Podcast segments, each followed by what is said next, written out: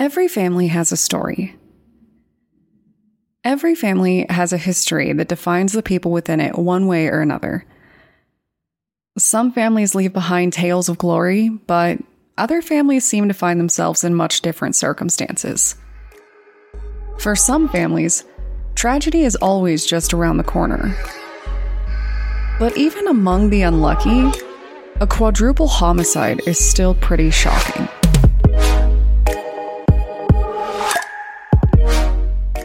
My name is Brienne, and I'm the host and creator of Among the Dirt and Trees, a show where we explore true crime cases that occur out in nature. In today's episode, we're going to discuss the 1981 Sharp family murders and the murder of a family friend that was with them, too. Now, these crimes are commonly known as the Keddie murders, but we'll get into that. The Sharp family was a large family consisting of a mother, Sue Sharp, two daughters, Tina and Sheila Sharp, and three boys, John, Rick, and Greg Sharp. On the night in question, they also had two guests over Dana Wingate, a friend of John's, and Justin Smart, who was friends with the two younger Sharp boys.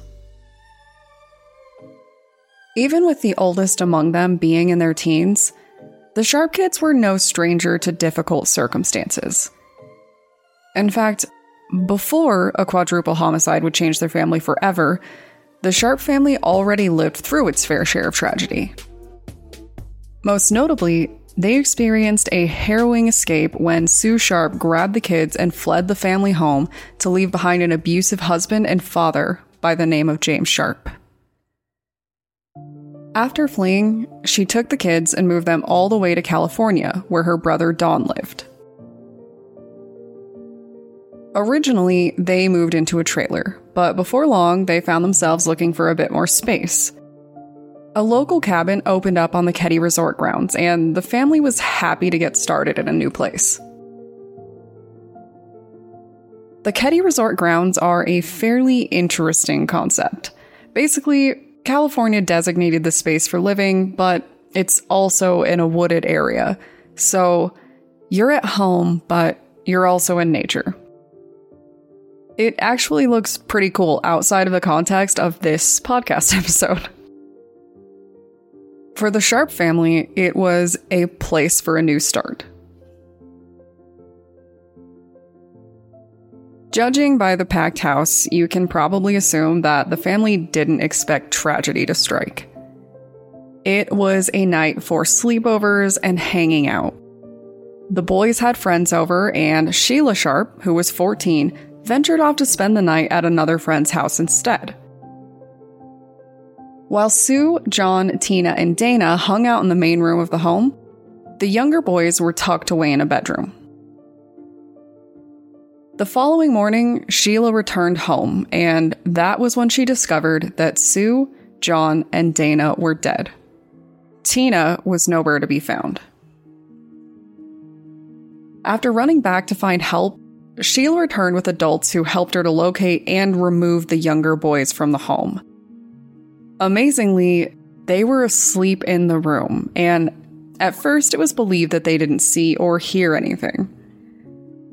Whether or not they actually did is still a pretty hot topic of debate. The good news is that, unlike the adults in the house, the three of them were spared. But what about Tina? For a while, Tina was considered to be a missing person. At only 12 years old, she was clearly a victim of abduction, and her abduction might hold a clue for police.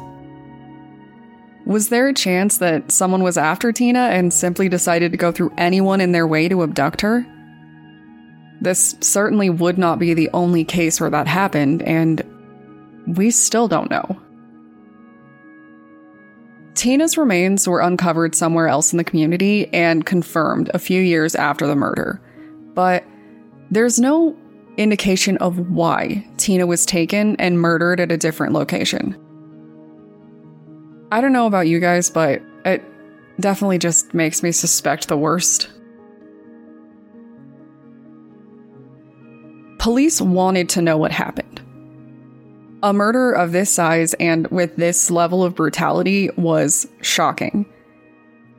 The crime scene showed a really violent attack, and that's part of what makes everything surrounding it so strange.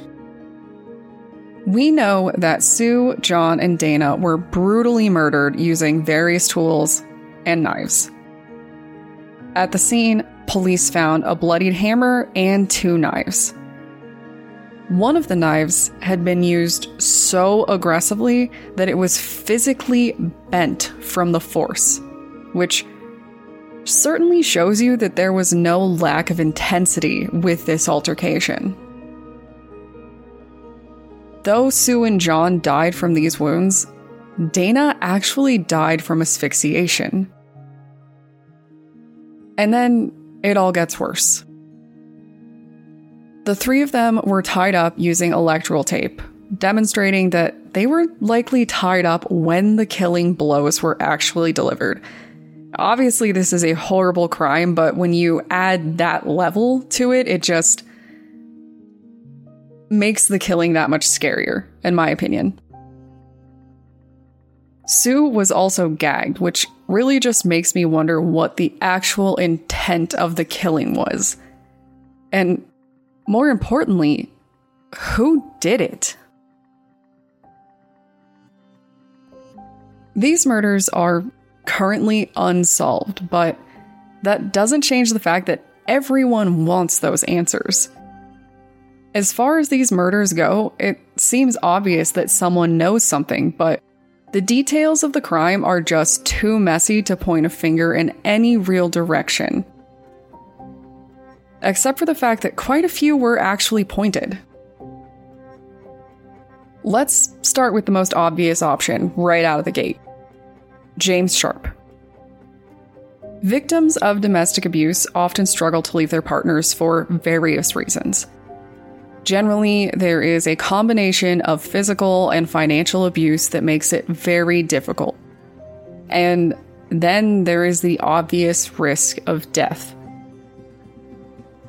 In 2014, The Guardian reported that up to 75% of domestic violence homicides occurred when the woman tried to leave or after she already left. A lot of women who walk out of these circumstances still end up being murdered by that person. So, did James Sharp finally track her down and see an opportunity? The next theory actually falls squarely on the shoulders of Dana. The rumor at the time was that Dana, who was 17, was involved in some seriously bad local business. Someone reported that Dana was involved with drug dealers and that someone heard he actually stole a bunch of drugs from someone. Obviously, the theory here is that whoever Dana wronged found out and tracked him down to the home. In an effort to violently get revenge, they killed everyone that they saw in that house, which is why the younger boys were spared. As far as sending a message goes, this is one murder case that certainly did the trick. It is completely possible that Dana led the wrong kind of people into the home of a loving family. But police actually didn't entertain this theory for very long. It's very flashy and very Hollywood. Definitely sounds like something that you would see in a movie, but there just wasn't any real evidence for it, and they couldn't really find anything that would link either household to drug use. So Obviously, we already discussed one other theory, which is the theory that some local sicko developed an eye for young Tina and decided to take action. While this would not be the only time that something like this happened, it seems like a strange way to go about it. In an area with so many trees and nature, I kind of have to assume that they could have abducted Tina in a way that would have drawn less attention. But then again, that might have actually been a plot to distract police from their real motive.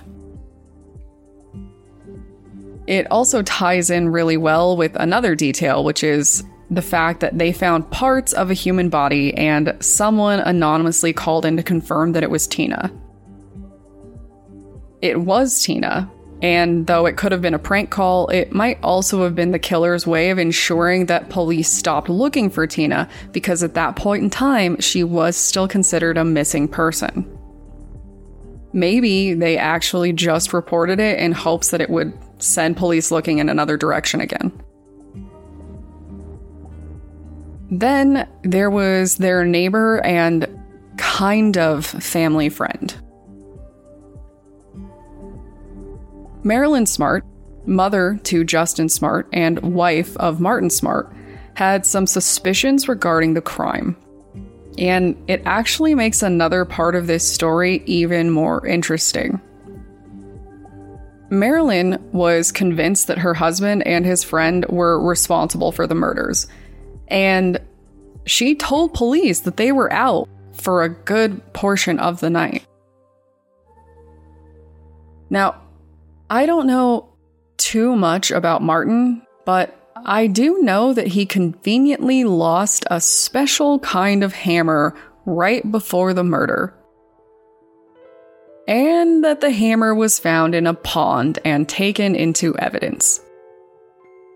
So I'm sure that isn't suspicious at all. And of course, there was another important detail, which is apparently Martin hated John Sharp. I actually thought that I misread this the first time when I was going through and looking for details because I'm, I'm not sure what kind of beef a grown man would have with a 16 year old boy. But whatever it was, his wife believed that there was something to it and was fairly adamant that it was Martin. Now, Martin actually passed a long line of questioning and a polygraph test, but that doesn't mean he was innocent. We have talked before about how unreliable they are. And apparently, Martin confessed to the killing with a counselor. Supposedly, he even admitted that he killed Tina because she recognized him. But what kind of man would commit a crime of this nature and for what? And how is this not used um, to lock him up, right? Did he and his friend finally just decide to wipe out a family after a bit of time at the bar? That seems excessive, but people suck. And what kind of father would do this when his son was just in the other room? Well, it gets a little interesting when you consider the fact that only Justin, Martin's son, witnessed anything. Originally, Justin claimed that he didn't see anything. Then, he claimed to have dreamt up some details about the murder. He's a traumatized kid, so it kind of makes sense, right? Sleeping through a murder of this nature would be traumatic, especially if you weren't actually sleeping when it happened. Justin's story changed continuously throughout his talks with police. As a child, it wasn't that surprising, but it certainly gets interesting if the killer was potentially his father and either his dad is trying to manipulate him or he actually did see his dad do it. Under hypnosis, which obviously we have discussed the risks of, Justin described more memories about the event. He even gave police the description of two men who he claimed he saw in the home. These descriptions were handed out to a rookie sketch artist, which is a huge point of contention with this case. and they ultimately didn't yield any real leads. But it is certainly interesting if there is any chance that his father was involved. Maybe Martin was looking for a way to cover up his crimes and fed his son a bunch of false information, or even encouraged him to flat out lie. People manipulate their kids a lot, actually. It's a very big issue in like divorce cases, where parents will kind of try and push an agenda on a kid. You know, kids are very susceptible to that. But this is another case where we just don't know. The Sharp family has seen its fair share of loss, and I can only hope that they have had their fill of it for a few generations, because at some point, enough is enough. I did actually read something that said there was potential DNA from another unnamed suspect, so maybe with all that fancy DNA testing, we'll get to learn more about it later. If you want to talk about cabins, slumber parties, or anything else fun and spooky, feel free to contact me on Twitter or Instagram using the tag at DAPPod. For ad-free listening, feel free to head over to my Patreon at patreon.com slash like and inscribe. Thanks, guys.